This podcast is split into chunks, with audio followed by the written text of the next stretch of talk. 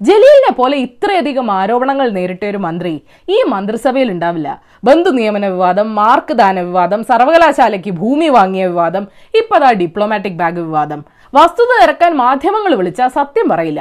അല്ലെങ്കിൽ വസ്തുതയ്ക്ക് നിരക്കാത്തതാണെന്നും പറഞ്ഞ് മാധ്യമങ്ങളെ പഴി പറയും. വാട്ട് ഈസ് ദിസ് മന്ത്രിസഭയ്ക്ക് നേതൃത്വം കൊടുക്കുന്ന മുഖ്യമന്ത്രിക്കും വിശ്വസ്ത മന്ത്രിമാർക്കും മാധ്യമങ്ങൾ ചോദ്യം ചോദിക്കുന്നത് ഇഷ്ടമല്ല എന്ത് ചെയ്യാനാ?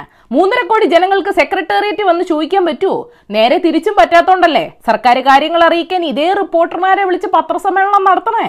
ഒരു പാലം ഇട്ട ഞങ്ങൾക്ക് ആവശ്യമുള്ളപ്പോൾ മാത്രമേ മീഡിയ കയറ്റൂ എന്ന് പറഞ്ഞ ഇച്ചിരി കഷ്ടാട്ടോ. പ്രതിയാണെങ്കിലും അല്ലെങ്കിലും രാജിവെക്കാൻ പോകുന്നുണ്ടെങ്കിലും ഇല്ലെങ്കിലും കാര്യങ്ങളുടെ നിജസ്ഥിതി വെളിപ്പെടുത്താൻ മനസ്സില്ല. പറയേണ്ടതൊക്കെ ഫേസ്ബുക്കിൽ പറഞ്ഞിട്ടുണ്ടെന്നൊക്കെ. ഒരു മന്ത്രി പറയുന്നതിനോട് യോജിക്കാൻ കുറച്ച് ബുദ്ധിമുട്ടുണ്ട്.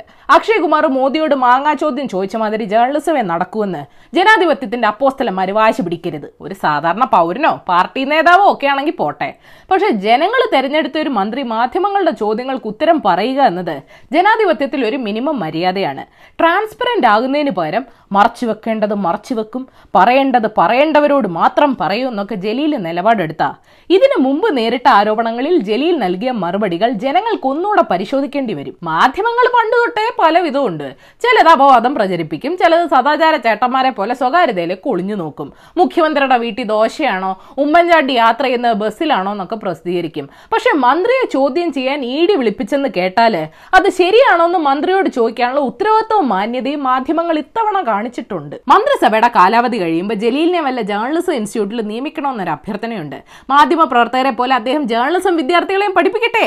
മന്ത്രി പറയുന്നത് കേട്ടെഴുതുന്നതല്ല മന്ത്രി പറയാത്ത കാര്യങ്ങളാണ് വാർത്ത. മാധ്യമങ്ങളെ ഒഴിവാക്കാൻ മന്ത്രിമാർ സ്വകാര്യ വാഹനങ്ങൾ ഉപയോഗിച്ചേക്കാം.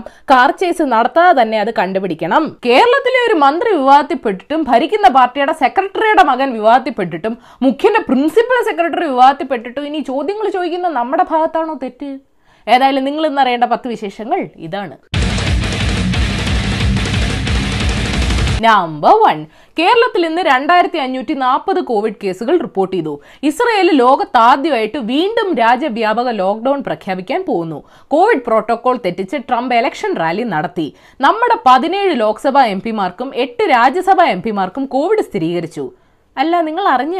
ഇന്ത്യയിൽ കോവിഡ് രോഗികളുടെ എണ്ണം അമ്പത് ലക്ഷം ആവാറായി. ഈ അസുലഭ മുഹൂർത്തത്തിൽ ഒരു സ്പെഷ്യൽ മൻ കി ബാത്ത് എപ്പിസോഡ് നമുക്ക് പ്രതീക്ഷിക്കാം. നമ്പർ ടു സംസ്ഥാനത്ത് ഡിപ്ലോമാറ്റിക് ചാനലിലൂടെ വലിയ തോതിൽ സ്വർണ കള്ളക്കടത്ത് നടന്നിട്ടുണ്ടെന്ന് ചെന്നിത്തലജി ആരോപിച്ചു.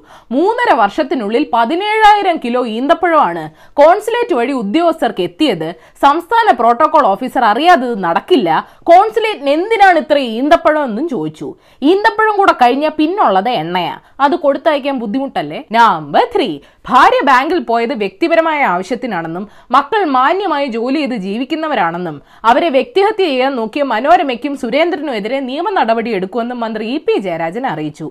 കുടുംബത്തെ ഓർത്ത് എല്ലാ പാർട്ടിക്കാരും മാധ്യമങ്ങളും ഈ വ്യക്തിഹത്യ മത്സരം അവസാനിപ്പിച്ചില്ലെങ്കിൽ ജനങ്ങളുടെ ഒരു സഹതാപവും പ്രതീക്ഷിക്കേണ്ട. Number four. ലൈഫ് മിഷൻ പദ്ധതിയുമായി ബന്ധപ്പെട്ട വിവാദങ്ങൾക്ക് മറുപടിയുമായി മുഖ്യൻ രംഗത്തെത്തി.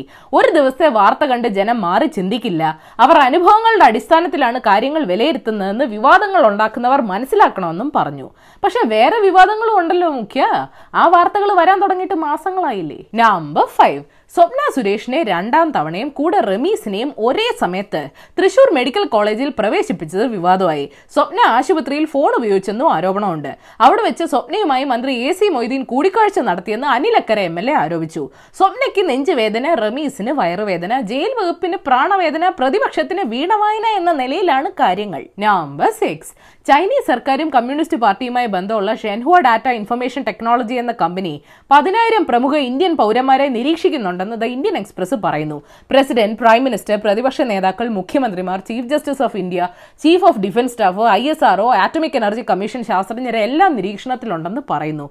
ഇനി ഇവരും ടിക്ടോക്കും പബ്ജി ഉപയോഗിച്ചോ? നമ്പർ സെവൻ സ്വർഗ വിവാഹം നമ്മുടെ സാംസ്കാരിക മൂല്യങ്ങൾക്ക് ചേരുന്നതല്ലെന്ന് കേന്ദ്ര സർക്കാർ ഡൽഹി ഹൈക്കോടതിയെ അറിയിച്ചു. ഇതേപ്പറ്റിയുള്ള ഹർജി പരിഗണിക്കുന്ന ഏതായാലും ഒക്ടോബറിലേക്ക് മാറ്റിയിട്ടുണ്ട്.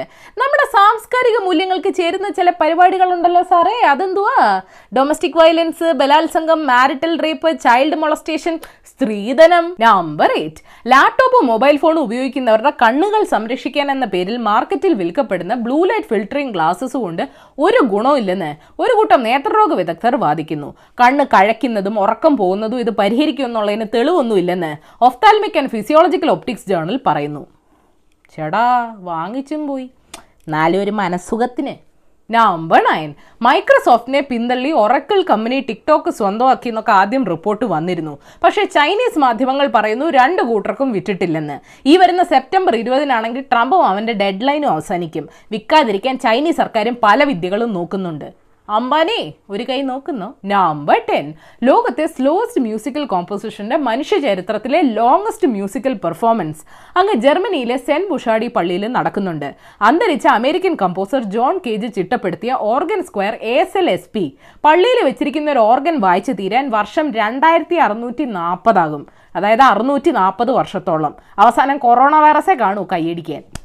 Out of agenda bonus news. പ്രധാനമന്ത്രി മൈലുകൾക്കൊപ്പം തിരക്കിലാണ്. അതുകൊണ്ട് എല്ലാവരും സ്വയം ജീവൻ രക്ഷിച്ചോളൂ എന്ന് രാഹുൽ ഗാന്ധി ട്വീറ്റ് ചെയ്തു. കോടതി അലക്ഷ്യ കേസിൽ പിഴ അടച്ചതുകൊണ്ട് കോടതി വിധി അംഗീകരിക്കുകയാണെന്ന് കരുതരുതെന്ന് പ്രശാന്ത് ഭൂഷൺ പറഞ്ഞു. മൂന്ന് കോടിയിലേറെ കേസുകൾ കെട്ടിക്കിടക്കുകയാണെന്നും ജുഡീഷ്യറി ആത്മപരിശോധന നടത്തണമെന്നും ജസ്റ്റിസ് മദൻ ലോക്കൂർ ആവശ്യപ്പെട്ടു. അതിനാദ്യം പ്രശാന്ത് ഭൂഷന്റെ പുറകിൽ നിന്ന് മാറണ്ടേ? യോഷിദെ ഷുഗയെ പുതിയ ജാപ്പനീസ് പ്രധാനമന്ത്രിയായി തെരഞ്ഞെടുത്തു. മുൻ ജെ എൻ യു വിദ്യാർത്ഥി ഒമർ ഖാലിദിനെ ഡൽഹി കലാപ കേസിൽ യു എ പി എ ചുമത്തി അറസ്റ്റ് ചെയ്തു. ജനാധിപത്യ ജനാധിപത്യത്തിൽ വിശ്വസിക്കുന്ന നാട്ടുകാരുടെ കണ്ണി പൊടിയിടാൻ വേണ്ടിയെങ്കിലും പരസ്യമായ വിദ്വേഷ പ്രസംഗം നടത്തി ഒരു ബി ജെ പി നേതാവിനെങ്കിലും പൊക്കിക്കൂടെ? അപ്പൊ ശരി ഏഷ്യവിൽ ചാനൽ സബ്സ്ക്രൈബ് ചെയ്യാൻ മറക്കരുത് മണി അടിക്കണം. രസകരമായ വാർത്തകൾ വായിക്കാൻ ഏഷ്യവിൽ മലയാളം വെബ്സൈറ്റ് സന്ദർശിക്കണം. ഈ വീഡിയോ ഇഷ്ടപ്പെട്ടെങ്കിൽ ലൈക്ക് ചെയ്യണം ഷെയർ ചെയ്യണം. കോമൺ സെൻസിന് നിരക്കുന്ന അഭിപ്രായങ്ങൾ താഴെ അറിയിക്കാം. Third for the day American politician Patrick Henry പറഞ്ഞിട്ടുണ്ട് ഭരണാധികാരിയുടെ ഇടപാടുകൾ ജനങ്ങളിൽ നിന്ന് മറച്ചു വെക്കുന്നിടത്തോളം കാലം. ആ ജനതയുടെ സ്വാതന്ത്ര്യം ഒരിക്കലും സുരക്ഷിതമല്ല.